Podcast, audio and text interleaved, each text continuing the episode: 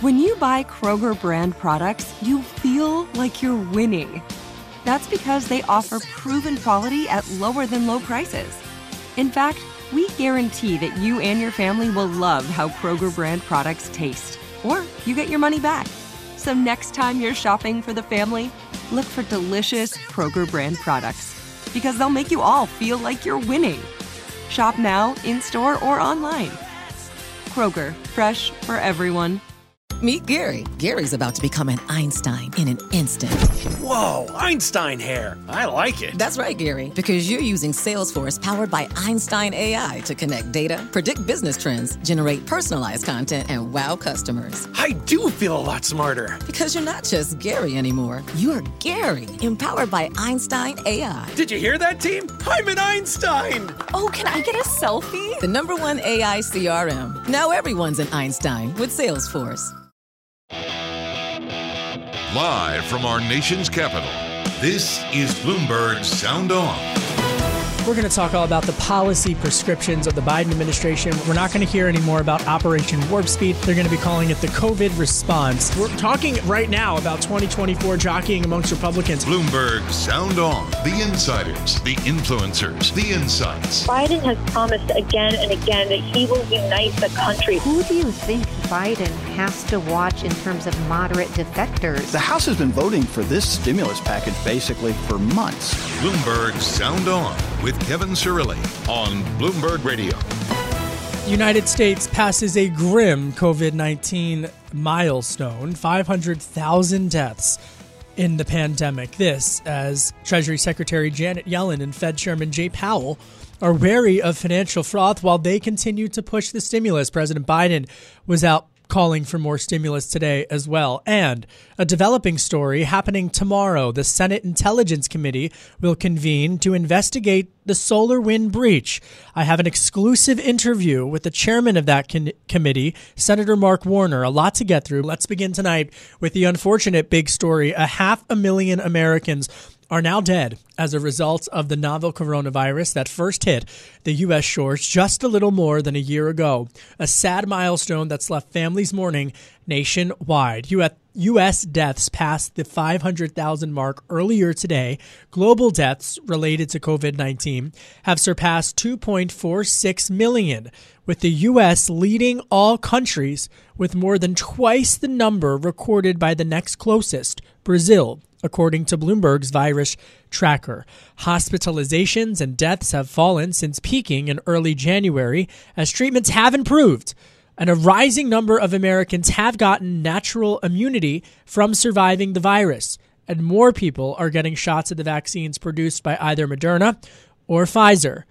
It comes as the economy continues to lag behind, and U.S. Treasury Secretary Janet Yellen and Federal Reserve Chair Jerome Powell appear wary of signs of froth in financial markets, even as they press ahead with economic stimulus measures that are elevating the euphoria for his part, President Joe Biden says that more help for small business owners who say large companies have so far received an unfair share of government assistance during the pandemic must come soon. I've got sound on this. Here he is. We need Congress to pass my American Rescue Plan. It deals with the immediate crisis facing our small businesses. Now, critics say the plan is too big. Let me ask them a rhetorical question What would you have me cut? We're what going to dive. Out? We're going to dive into the specifics of the timing of this as certain centrist Democrats, like Senators Joe Manchin, are now saying they would not be able to get on board with a $15 minimum wage, something that President Biden has suggested he would be willing to back off on. My colleague, Jonathan Ferro, spoke earlier today with the White House's chief economic advisor, Brian Deese, who said that inflation is a risk that bears watching. Here's the sound on that.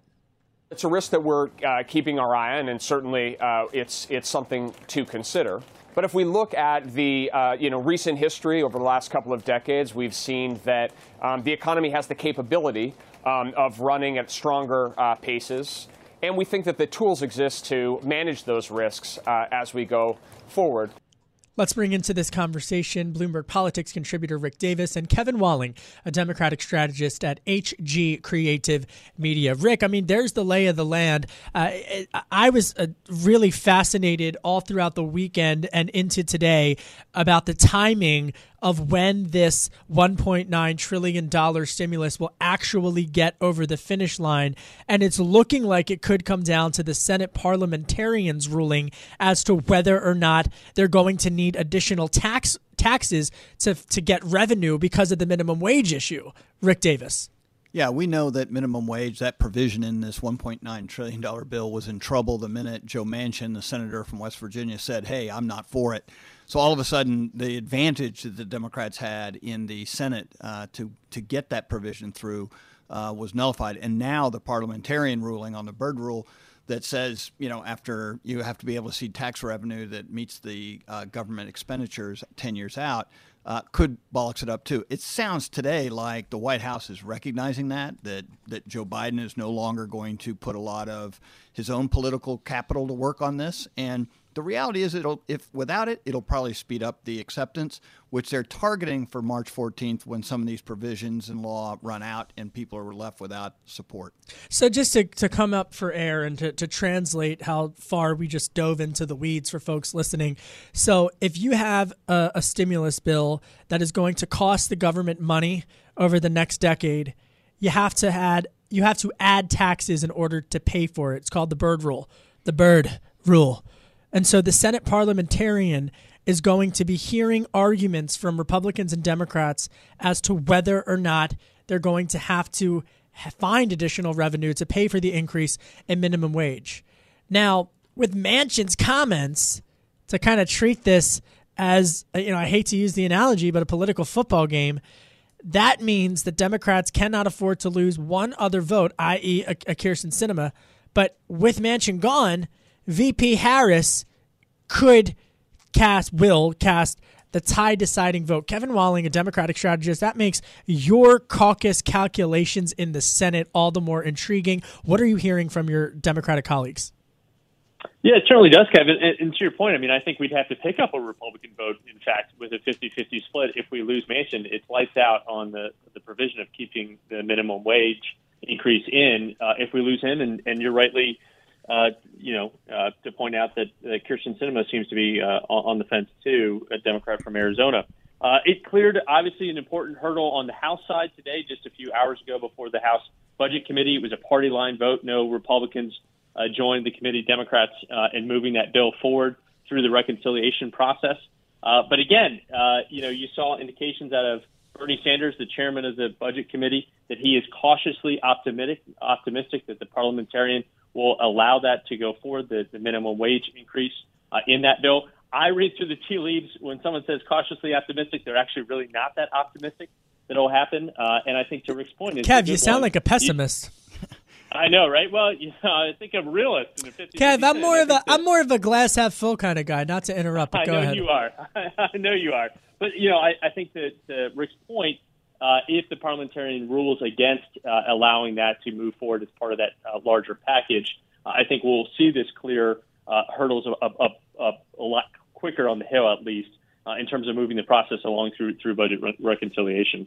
You know, we've got sound on this from uh, Ferro's great interview with Brian Deese, who is the uh, chief economic uh, advisor uh, for President Biden. And he was asked about the criticism that uh, both Rick Davis as well as Kevin Walling have alluded to. Here's the sound on that. We size this based on the needs that we see to get shots in people's arms, to get the schools reopened, and to get relief to families and businesses out there. And as we look at this, we look at uh, the uh, estimates out there of uh, not only the output gap, but also the amount of pain we see in the labor market 10 million people out of work still in this economy. We think that this is appropriately sized and, frankly, the right kind of uh, economic prescription to what is a unique and really precarious moment in our economy earlier today, I, I, spoke with a staffer on the House Budget Committee, which, is, as Walling just alluded to, was uh, really going into the markup. And the staffer said, Kev, I can't talk to you right now. We're heading into a markup. The chairman's busy. Maybe you can get him this week. I don't know. But to that notion, uh, Rick Davis. I mean, Chairman Yarmuth is actually not really the one in the middle of all of this. It's Bernie Sanders, the chairman of the Senate Budget Committee. It's Joe Manchin. It's Kyrsten Sinema. It's Jon Tester. I mean, those are the players.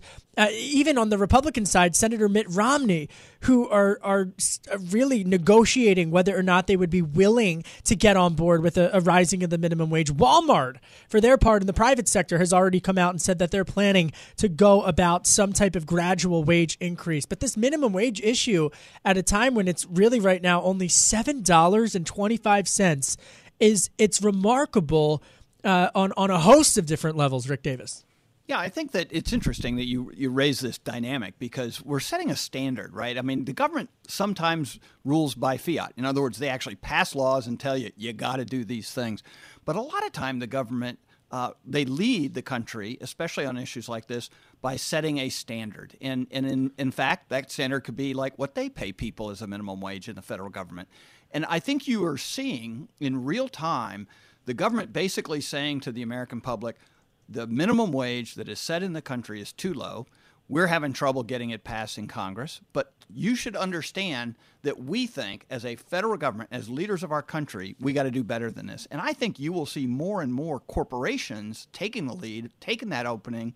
Remember, they are looking at polling data that shows this bill, with the minimum wage increase in it, having three quarters of these uh, of the country support behind it, including a lot of Republicans, almost all the independents, and almost all the Democrats. And of so course, it's it's it's a part of this that that I think is very meaningful to companies. They want to play by the rules, whether they're express or implied. You know, there's another big story to to put a, a, a, to move on and to pivot to a different topic, and that, of course, is uh, Merrick Garland. Uh, Kevin Walling, what are you hearing about Judge Garland uh, and and him being a pick to lead the Department of Justice? Yeah, of course. Uh, he was before the Senate Judiciary Committee uh, today uh, under uh, the new chairman, uh, Dick Durbin of Illinois, taking the gavel. Uh, I'm hearing that you know he he made no mistakes. he he did no harm, and, I think he'll actually pull some Republican support among the caucus, not just before the committee, but before the full Senate. Interestingly enough, we're, we've only seen seven confirmed cabinet nominees move forward in the Senate. Uh, that's the lowest we've ever seen at this point in, uh, in administration, half of what we saw during President Trump uh, and half of what we saw during President Obama by this point. Uh, so uh, clearly, there we're, we're a bit lagging behind. Obviously, it's due in part to the Georgia runoff and the 50 50 uh, power sharing yeah. agreement yeah. that got delayed but, but between leadership. Um, uh, but I think Merrick Garland should yeah. go through. And while uh, it was good news for and while it was good news for Merrick Garland, it was rough news for Neera Tanden, who uh, Biden nominated to lead the White House Budget Office, as Republican Senator Mitt Romney came out to oppose Neera Tanden's nomination, which. Uh, further erodes her odds. Coming up, an exclusive conversation with the Senate Intelligence Committee Chairman Mark Warner, the Democrat from Virginia, on the SolarWinds cyber hack. Why you should care about this. I'm Kevin Cirilli. This is Bloomberg.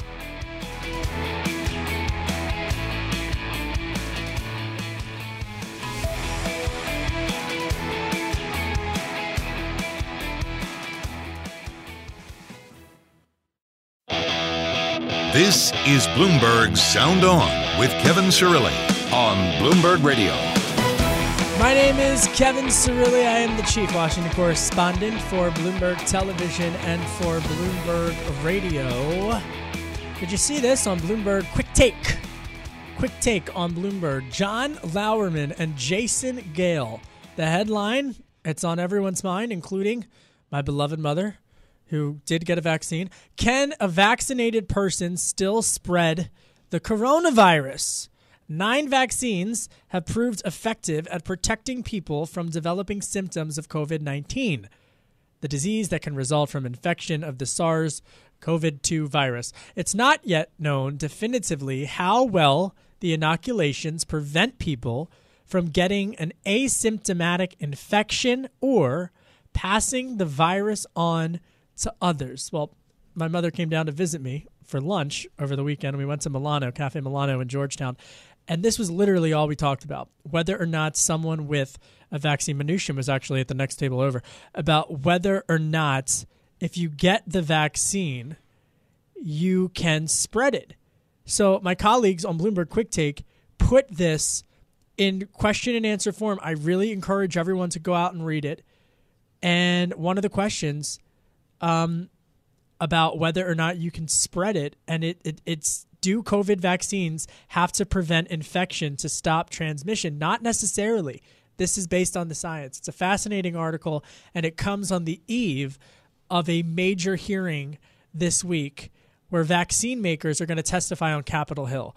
Vaccine makers indicated that some of the big bottlenecks that have shadowed the U.S. immunization campaign could soon begin to ease in testimony submitted for a Capitol Hill hearing Tuesday, tomorrow. Moderna said that it has received positive feedback from U.S. regulators on a proposal to expand the number of doses of its COVID 19 vaccine in each vial, while Pfizer said it expects its output to ramp up in coming weeks. And Johnson & Johnson, which could gain clearance for its one-shot vaccine as soon as this week, said that it will be ready to ship millions of doses. This, according to Riley Griffin and Robert Langreths, reporting on the Bloomberg terminal, offering a preview for tomorrow's uh, hearing uh, with the big pharma big pharma leaders uh, on Capitol Hill. Here to offer a preview of this, Bloomberg Politics contributor Rick Davis and Democratic strategist Kevin Walling.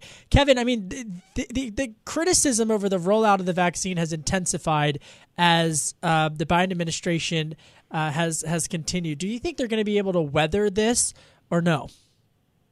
I do. I mean, I, you, you saw a pretty positive uh, coronavirus briefing with Jeff Zients and others uh, today. Obviously, President Biden uh, visited that Pfizer plant uh, last week, and you're seeing, you know, I think to a certain certain degree, confidence in government. We're up to two million uh, vaccinations a day. About 44 million Americans have already been uh, vaccinated with at least one dose.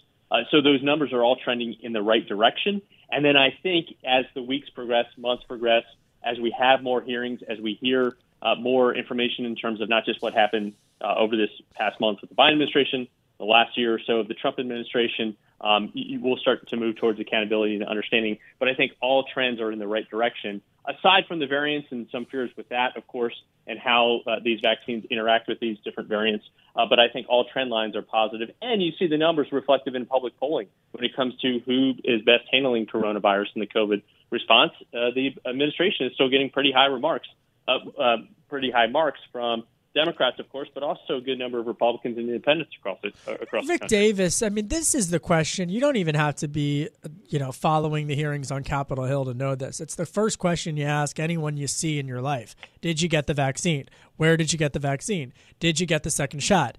I mean, the fact that people don't know how to get this or when they're going to get it. Uh, what, you're a, you're the you know a very prominent political advisor have you seen anything like this? Because to Kevin's point, it's not one politician, whether it's Governor Cuomo, whether it's Senator Ted Cruz.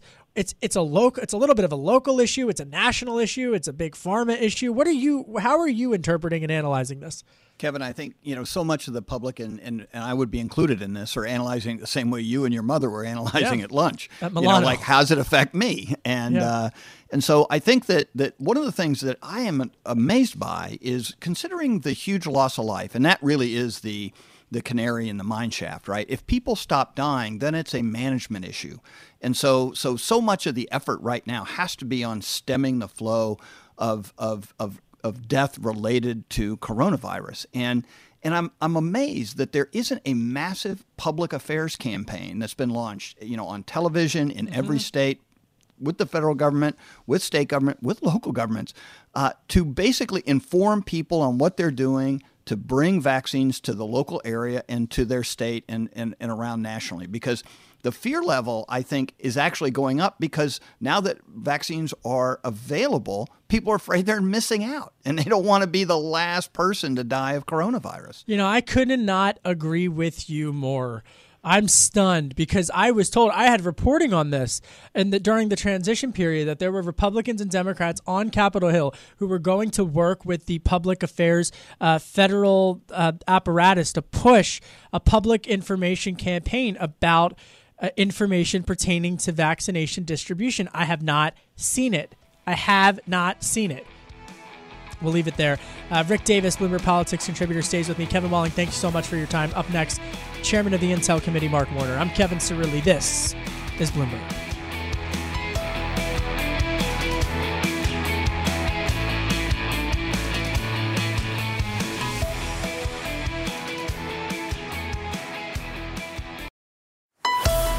Broadcasting live from our nation's capital, Bloomberg 99.1. To New York, Bloomberg 1130. To San Francisco, Bloomberg 960. To the country, Sirius XM Channel 119. And around the globe, the Bloomberg Business app and BloombergRadio.com. This is Bloomberg Sound On with Kevin Cirilli. My name is Kevin Cirilli. I am the chief Washington correspondent for Bloomberg Television and for Bloomberg Radio. Earlier today, I spoke to Virginia Senator Mark Warner. He is the chairman of the Senate Intelligence Committee. This is one of the most powerful committees in the in the United States Senate. And I, I, I got a preview on the SolarWinds cyber hack hearing, which is tomorrow. And I asked him what he hopes to get out of the meeting. Take a listen to what he said. Well, Kevin, we have held one closed conversation with the um, leaders of the NSA and other government officials. But what I uh, I want to hold, uh, what I want to get out of tomorrow is a couple of things. One, even though this was a highly executed major foreign adversary, I want to make the point that that should not relieve any private enterprise or governmental enterprise, from that matter, from still not practicing good cyber hygiene, number one. Number two, because this was such an extensive breach, literally 18,000 SolarWind customers uh, possibly could have been affected. Now, the universe of those who were actually affected was much smaller, but I think the public needs to understand that this level of vulnerability, this level of attack into the supply chain, we've not seen in the past. Third, I think we need to start a real policy debate uh, about the fact that we have no mandatory reporting requirements. Um, but for the fact that one of the people testifying tomorrow, uh, Kevin Mandia from FireEye, they came forward uh, because they'd been hacked into by this foreign adversary. If they had not come forward, uh, we might still be in the dark. So, how do we put in place a reporting requirement that anonymizes the data but reports uh, so that we are particularly midstream attack, not left in the dark. And then finally, who would that reporting entity be to? I'm, I think we're exploring a series of public-private ideas. Is there a model, for example, that comes from the um, uh, the transportation realm, the National Transportation Safety Board, that has experts uh, that comes uh, before you actually go into full liability questions, but there's a an immediate team that can get on the ground mid-accident or mid-incident in the case of a cyber attack um, and make sure that we are able to stop this uh, in process. And then finally, you know, should there be a different level of standards when we are seeing an adversary attack literally through a patching process? I mean, is that the equivalent of, of uh, we all know countries spy on each other. We all know when war nations fight each other, but we've developed rules that say, well, if we're fighting each other, we have an agreement that we're not going to bomb a hospital, we're not going to bomb an ambulance with a Red Cross on it.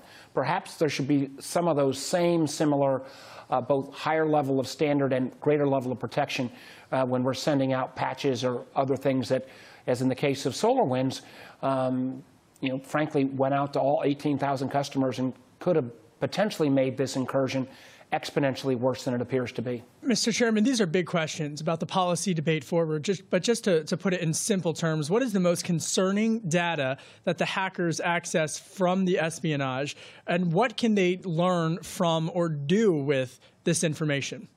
The most concerning item to me is not the individual bits of information that they exfiltrated. The most concerning thing to me, and for I think most of us, should be through this through getting into a SolarWinds update that went to all 18,000 customers, our adversary could have potentially made this not simply an espionage efforts to exfiltrate certain information, but they could have turned this tool in, into a, frankly, a devastating approach that could have potentially shut down a number of these enterprises. Um, so we've got this continuum where we have traditional espionage and we have at the other end something like a denial of service, the NotPetya attack of a number of years ago, closer to an act of war.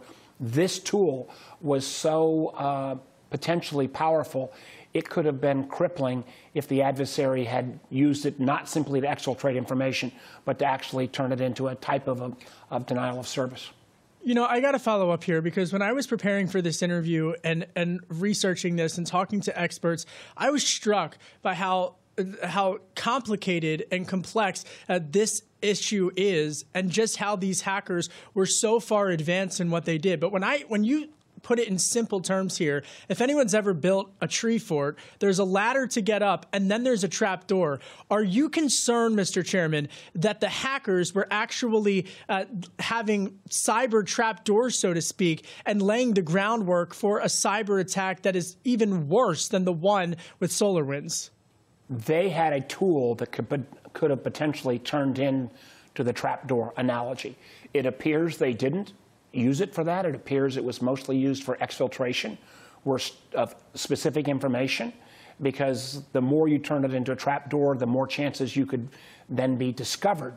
So the adversary was making a very calculated decision um, about what to use this tool for. But the fact that it went through a, a basically software update that, that didn't get caught uh, that basically dealt with, uh, uh, in a sense, the keys, the very keys that SolarWind had um, to protect their software, really is a is a level of attack and a level of penetration that is much greater than anything we've seen. We obviously have seen um, uh, well-known attacks over the last number of years. We saw the Sony hack we saw the hack by the Chinese into our government files with Office of Personnel Management. We've seen recently what appears again to have been a Chinese hack into Equifax. But these were giant sucking information out of individualized enterprises. Again, closer to classic espionage, although for malicious purposes. The fact that this went fully into the supply chain, the fact that this could have been even passed on from any enterprise into additional enterprises, like, like a daisy chain effect, really raises this attack to a different level of seriousness. Uh, the fact that the adversary didn't use it for its to create these these um, multiple trap doors. Back to your analogy, uh, we were lucky, but it, it, but they got in without us seeing them, and they had the possibility of doing that. And one of the things that we've also found that's been in the public press already is that the adversary was able to generate this attack from domestic servers. In the past, we have some of the best assets, cyber assets in the world, in, in the NSA and at Cyber Command. Uh, but again, our rules don't let those enterprises, for the most part, touch um, domestic assets. If the, if the bad guys can figure out, well, gosh, we can't bring our A team if we can launch this attack from a domestic server, and then there's no mandatory requirement for those private companies, or for that matter, even the public enterprises, the public agencies, to actually report that attack to any, um, any responsible party. Uh, we are extraordinarily vulnerable. And in this particular case, but for the forward leaning actions of the private company FireEye, doing the right thing, we could have been, we could potentially be still in the dark. Thank goodness they leaned forward. You know, we, they came forward and, and starting in December, we've started to try to, to, to remedy this, but we're still, you know, three months in, while we've got a pretty good handle on how extensive this was, we don't have it all, all 100% buttoned down. Coming up, I asked Chairman Warner if we will ever know how Russia hacked into SolarWinds. That's next. I'm Kevin Cirilli. This is Bloomberg. You know, I've been covering these cyber hacks for years Equifax and the Chinese, SolarWinds and Russia. And that's where I pick up my interview with Senate Intelligence Committee Chairman Mark Warner, Democrat from Virginia. And I asked him if we're ever going to know, going to know, how Russia hacked into SolarWinds. Roll tape. I think we will uh, be able to discover that, and I think we will be able to remediate. It will take time, um, and it may require even full replacement of networks. It'll be very costly, both on the public side and the private side. Uh, but the, the broader policy questions of yeah. how can we prevent them from getting in going forward, and then if they even if they do get in, because if a, if a first tier adversary brings its A team against any private company. Um, you know, chances are they, they may have some success. That doesn't mean the private company doesn't need to do good, do good cyber hygiene because that good cyber hygiene will help spot the bad guy once they're inside. But the fact that we have no mandatory reporting uh, regime in place and you know, who that reporting even ought to be to that private industry and frankly even government would feel comfortable with are going to be some of the questions that we'll start getting at uh, tomorrow, but we by no means will finish. Chairman Warner, I remember covering you on the Senate Banking Committee back uh, during the Target data breach, and it's it's uh, really disheartening to see that these questions are still uh, around for, for the government to still answer. You actually wrote in a February 9th letter to intelligence leaders that, quote, the briefings we have received convey a disjointed and disorganized response to confronting the breach. What steps should the United States take immediately to strengthen its response? I, I wrote that, and luckily the administration has appointed Anne Neuberger, who is now, in a sense, on the National Security Council responsibilities of cyber. She came out of NSA um, to be the lead person. So there is this quarterback, but the fact that we still have no, uh, this whole system is operating on voluntary cooperation. Uh, I don't think that can be the norm going forward. Our defenses have gotten better. We get better all the time. But the bad guys get better too. And uh, there, but for the grace of God, in many ways, if you're into at least 18,000 inner SolarWinds customers, and that only counts the SolarWinds vector, there may be other vectors where the bad guys came in uh, that may not be fully in the public domain yet. Uh, and the fact that this attack was so sophisticated that it could have been much more than just selecting specific information to exfiltrate, that it could have been, again, using your analogy, uh, Kevin, into this creation of a series of trapdoors in companies ac- across the whole supply chain. This ought to be a wake up call. The, the past system of voluntary only, uh, that frankly moves too slowly, uh, cannot stand on a going forward basis. And I look forward to working with the private sector and, for that matter, our partners in government. There's not even a requirement that government agencies have to fully report. This is, not a, this is not a system that's sustainable. And a final question for you. Here we are in Washington debating a $1.9 trillion stimulus, talks of even starting to negotiate infrastructure. There's some chatter national security, digital infrastructure should be included in that.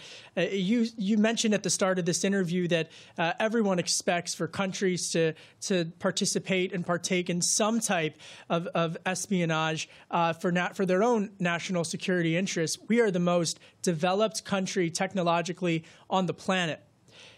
And yet, I, am struck by an analogy that I grew up with people who live in glass houses shouldn't throw stones. Does our capability, does our uh, strength in cyber, in digital infrastructure, in this situation, make us more vulnerable? Kevin, it does. Uh, the fact that we are more reliant on information technology than many of our adversaries does make us more vulnerable. And in many ways, it's one of the reasons why we have been reluctant to punch back uh, and frankly gave Russia and China and other first tier adversaries kind of a running field where they could uh, attack uh, attack us with almost impunity. We've seen that. You know, we've done very little to respond to OPM. We've done very little to respond to Equifax. Uh, we still don't have high enough um, uh, responsibility standards for our private sector companies. So this is a how uh, the you know the living in a glass house analogy uh, makes some sense. Uh, but this is not going away. And this asymmetric type battle is one of the reasons why we need to create, I think, not only for ourselves, but with our, our partners, our allies, something the last administration would, was loath to do.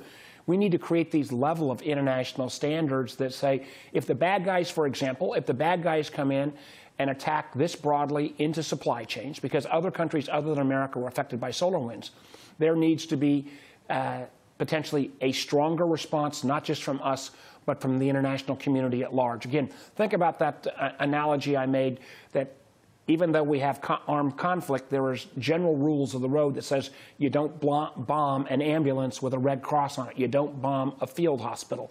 Uh, maybe not perfect analogy, but the analogy of that to um, uh, the patching process that goes into software maybe something worth exploring, at least finding some commonality with our friends so that when bad guys do take these actions, we can punch back and, and uh, have a firm and forewarned response. that was my interview with the Senate Intelligence Committee Chairman Mark Warner. He's a Democrat from Virginia. Uh, Rick Davis is still with me, Bloomberg Politics uh, contributor. Rick, I got to be really candid here. I, I, unfortunately, I've been covering these data breaches uh, uh, for years now, and they keep coming up. And I don't think that they get the level of attention that they should you know, SolarWinds, the, the and I'm not one of those reporters, you know this, Rick, from working with me. I, I'm not one of those reporters to raise a false alarm, but SolarWind, there is this was massive. This there's a lot of concern, as the chairman just pointed out, that they uh, the hackers planted uh, cyber trap doors, as they're known, or cyber grenades, to lay the foundation for a future attack. And because we are the most technologically advanced society, we are reliant upon this technology that, as the chairman just outlined, makes us have a huge target on our backs, Rick.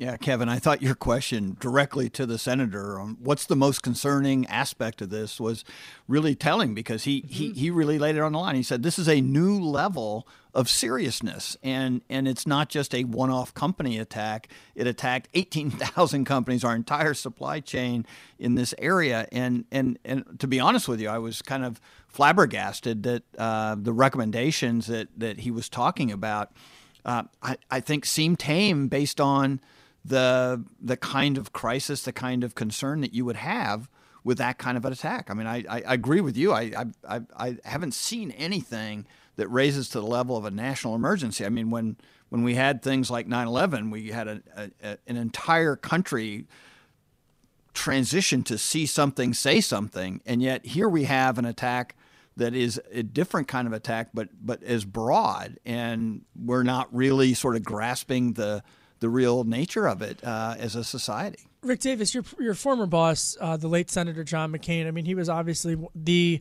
voice in, in conservative politics for decades uh, on on foreign policy. What Chairman Warner outlined as it relates to the rules of war, and one of the first things you learn as a as a geopolitical reporter is that countries act rationally in what they perceive to be their best interests. What I find striking as a reporter is that there, as Chairman Warner outlined, Rick, there aren't those rules of the road in cyber warfare. That's haunting. Yeah, and I think some of that has been broken down even in other conventional warfare. You remember one of the things John McCain campaigned so heavily on is the torture that that was uh, uh, endemic during the the, the post uh, 9/11 uh, period with the U.S. government, and uh, and he said, you know, you start doing those things, and you create a new low level standard that other countries are going to to, to abide by, and and so I'm I'm concerned with the notion that somehow if we set standards, anybody's going to adhere to them. Look, I mean, the same country, Russia, that looks like it perpetrated this attack on SolarWinds, you know, made regular use in Syria of chemical weapons against civilian populations in that country. They were not playing by the rules. And so I really wonder I mean, I'm sure John McCain would, because he's done it in the past, take a very hard stand against countries that support this kind of activity. It's just, it's really a, a a really fascinating issue. Rick Davis, Bloomberg Politics uh, contributor and, of course, partner at Stone Court Capital. Uh, thanks so much for joining us. And, and again, folks, cybersecurity, uh, that SolarWinds panel tomorrow is going to be uh, something that I will be paying a lot of attention to. February is Black History Month, and Bloomberg Radio is celebrating pivotal moments in U.S. Black history each day. Here with today's installment is Bloomberg's Renita Young. On this day in black history in 1989, DJ Jazzy Jeff and the Fresh Prince win the very first rap Grammy for the crossover hit. You parents just don't understand. But the duo, also known as Jeff Townes and Will Smith, were not there to pick up their award when it was decided that the Soul Rap Award would be announced during the non televised portion of the Grammys. The hip hop world boycotted. Smith at the time called the idea of an afternoon award a slap in the face. While there were some critics, supporters of the boycotts thought the stance helped the duo cement what would become decades of success in music, television, and film. That's today in Black History. I'm Renita Young, Bloomberg Radio. And that does it for us today. My name is Kevin Cirilli. Uh, tomorrow we've got Congressman Brian Steil, a Republican from Wisconsin, in Paul Ryan's old seat. That's tomorrow. This is Bloomberg.